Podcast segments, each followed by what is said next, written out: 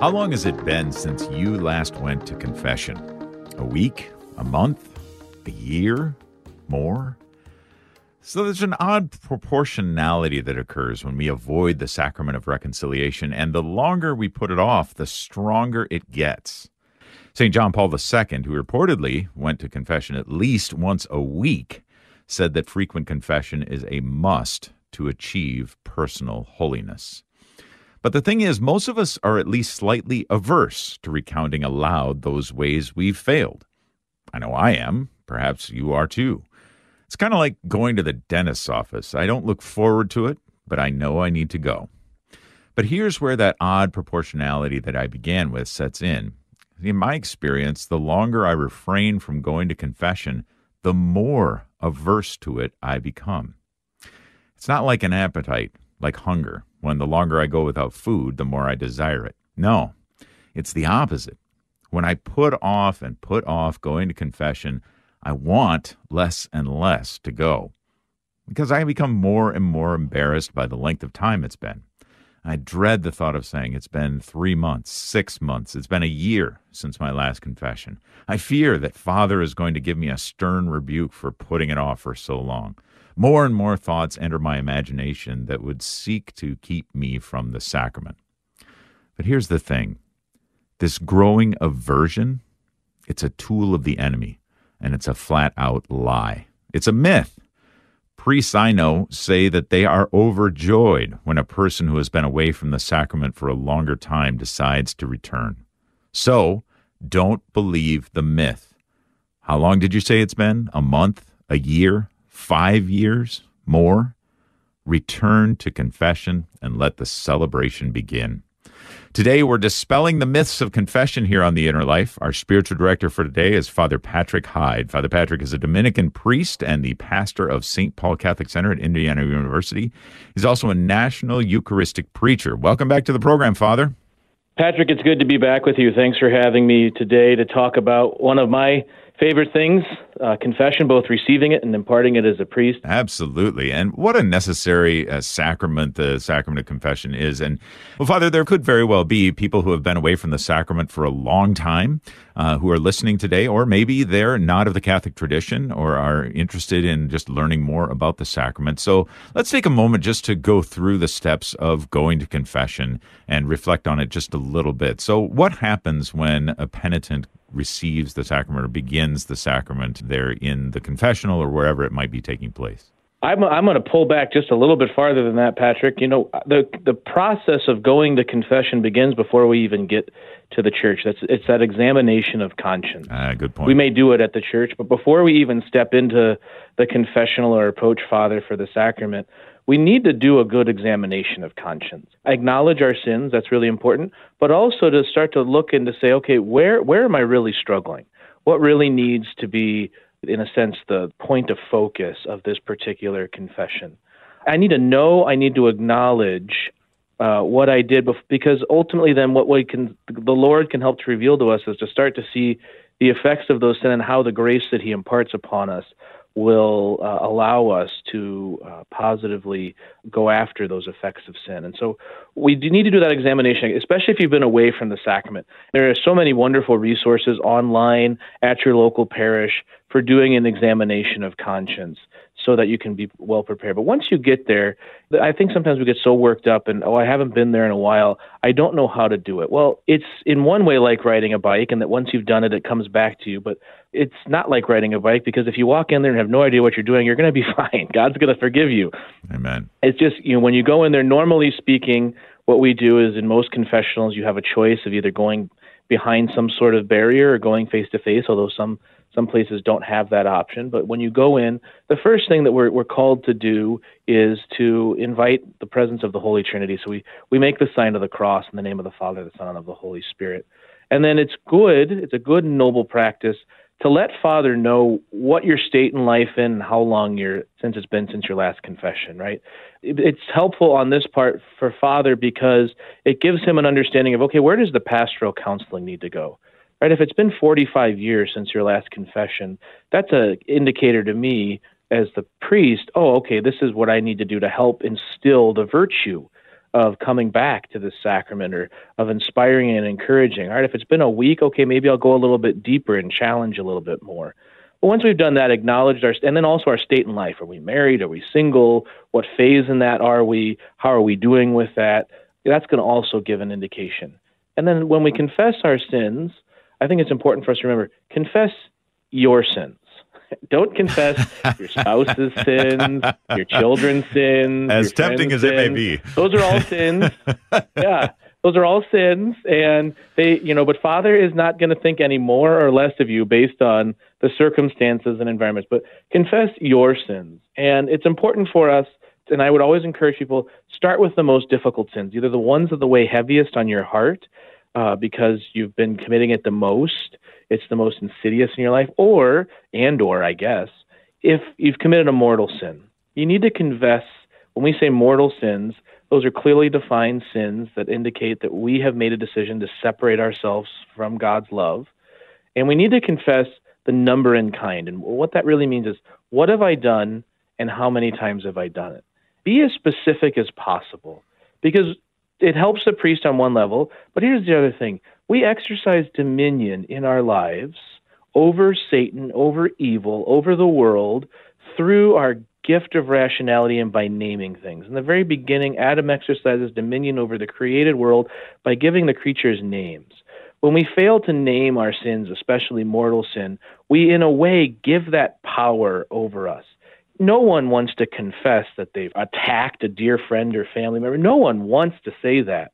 But God, in his great mercy and love for us, gives us the strength and the power to be healed from that when we name that and bring it to him.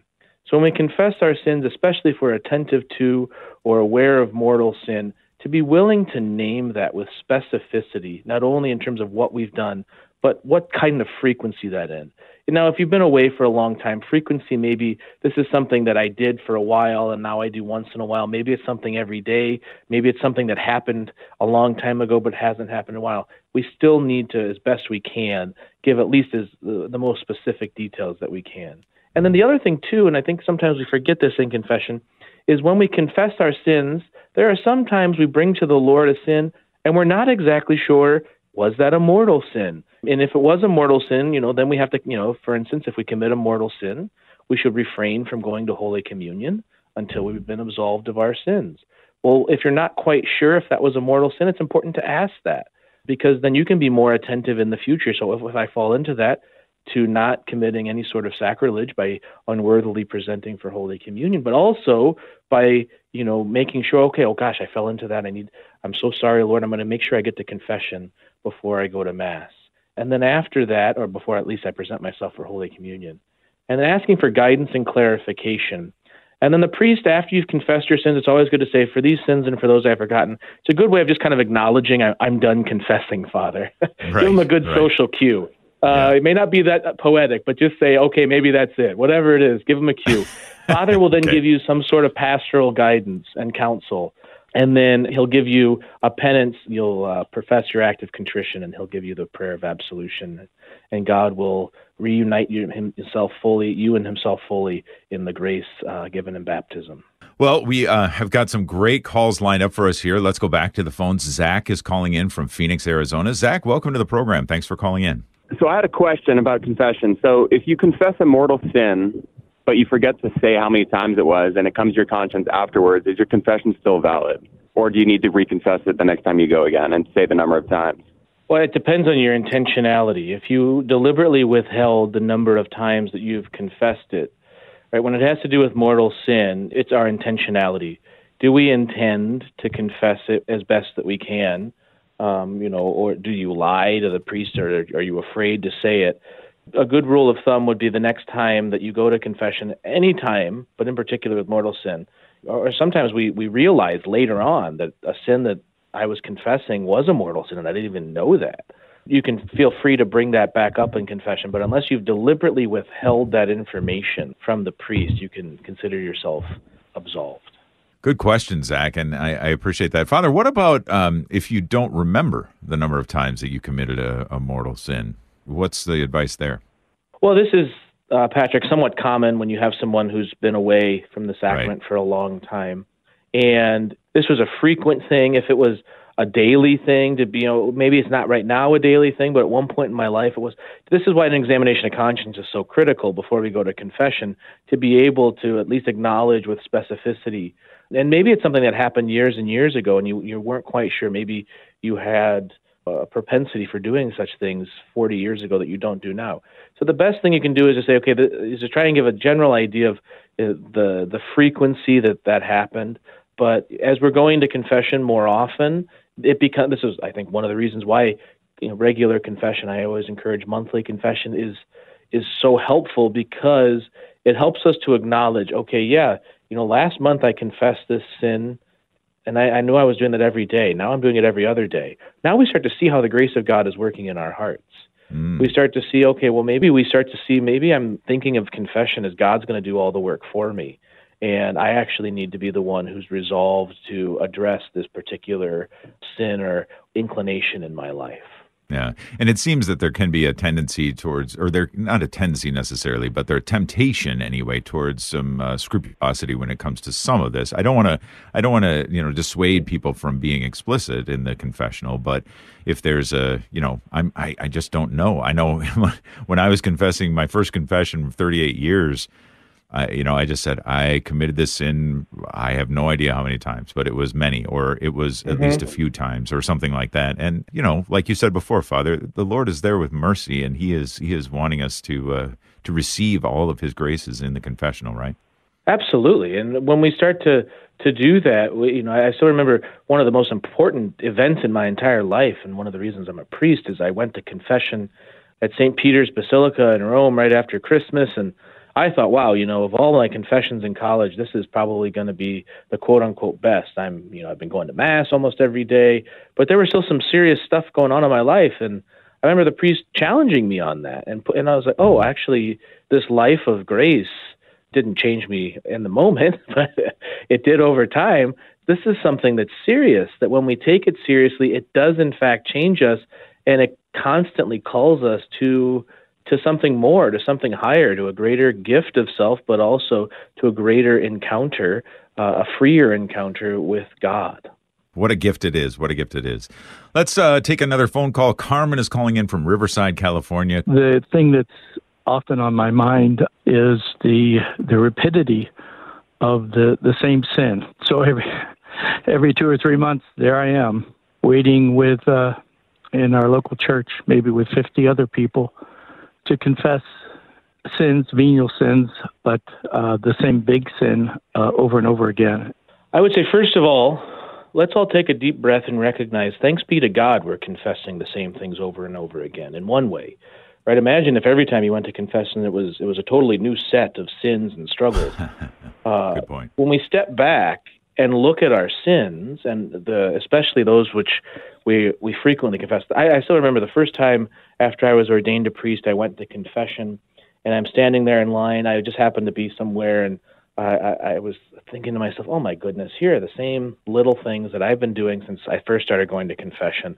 I'm gonna con- Here I am, a priest, and I was kind of frustrated or whatnot, and I went to confess, and I and I walked in, and I, I almost never go to the confession face-to-face, but for whatever reason, I felt called to do that, and I I told the priest there that I was frustrated and nervous because it was my first time going to confession as a priest, and he looked up at me and he said, well, it's my first time hearing confessions as a priest. And so we just kind of laughed in that moment of all of that, but it was just, a, just you know, what a blessing it is to know when we start to grow closer. This is the cross. This is our cross. And that's my struggle. But and we can think of the cross as this is the thing that's going to keep me down, but the cross is the source of our salvation. Not only the cross of Christ, but the crosses in our own life. And when we start to see, okay, hey, this, those little things, those defects of personality that manifest themselves in sin, my those those struggles or those inclinations toward toward grave sin, okay, that's that's the battlefield for me. And knowing that is probably one of, if not the most important parts of our spiritual journey with the Lord, is now I can see in front of me the battlefield and the way, the means by which, the areas in my life that Jesus is going to bring me closer to him and help me to overcome sin and death through his own suffering and death and resurrection. And here's the beautiful part too, is, as Carmen is, and maybe you've experienced this, is when we start to find healing after bringing those things repeatedly to the Lord. When the Lord uh, and my will start to become closer, and I, I start to overcome those those broken inclinations and those you know, those obstacles and stumbling blocks in my life, all of a sudden I become a light for people who are going through something similar. And I look at that in my own life, and I say, wow, I'm a college, I'm a pastor of a college Newman Center, and in so many ways I was so far from the Lord through my own brokenness and sin in college. And it's like, oh, you know, by God's grace and God's grace alone, in many ways I've experienced profound healing and overcome a lot of that. And now I get to be a source of healing and mercy and grace to those people, not through my greatness, but through the healing that God brought to my brokenness. And I hope that that inspires you to not be, to never grow tired in bringing those things to the Lord, because maybe just that witness of perseverance, especially to your nearest and dearest friends who know that struggle, maybe that witness is what's going to not only keep you going, but inspire them to a greater gift of self to the Lord.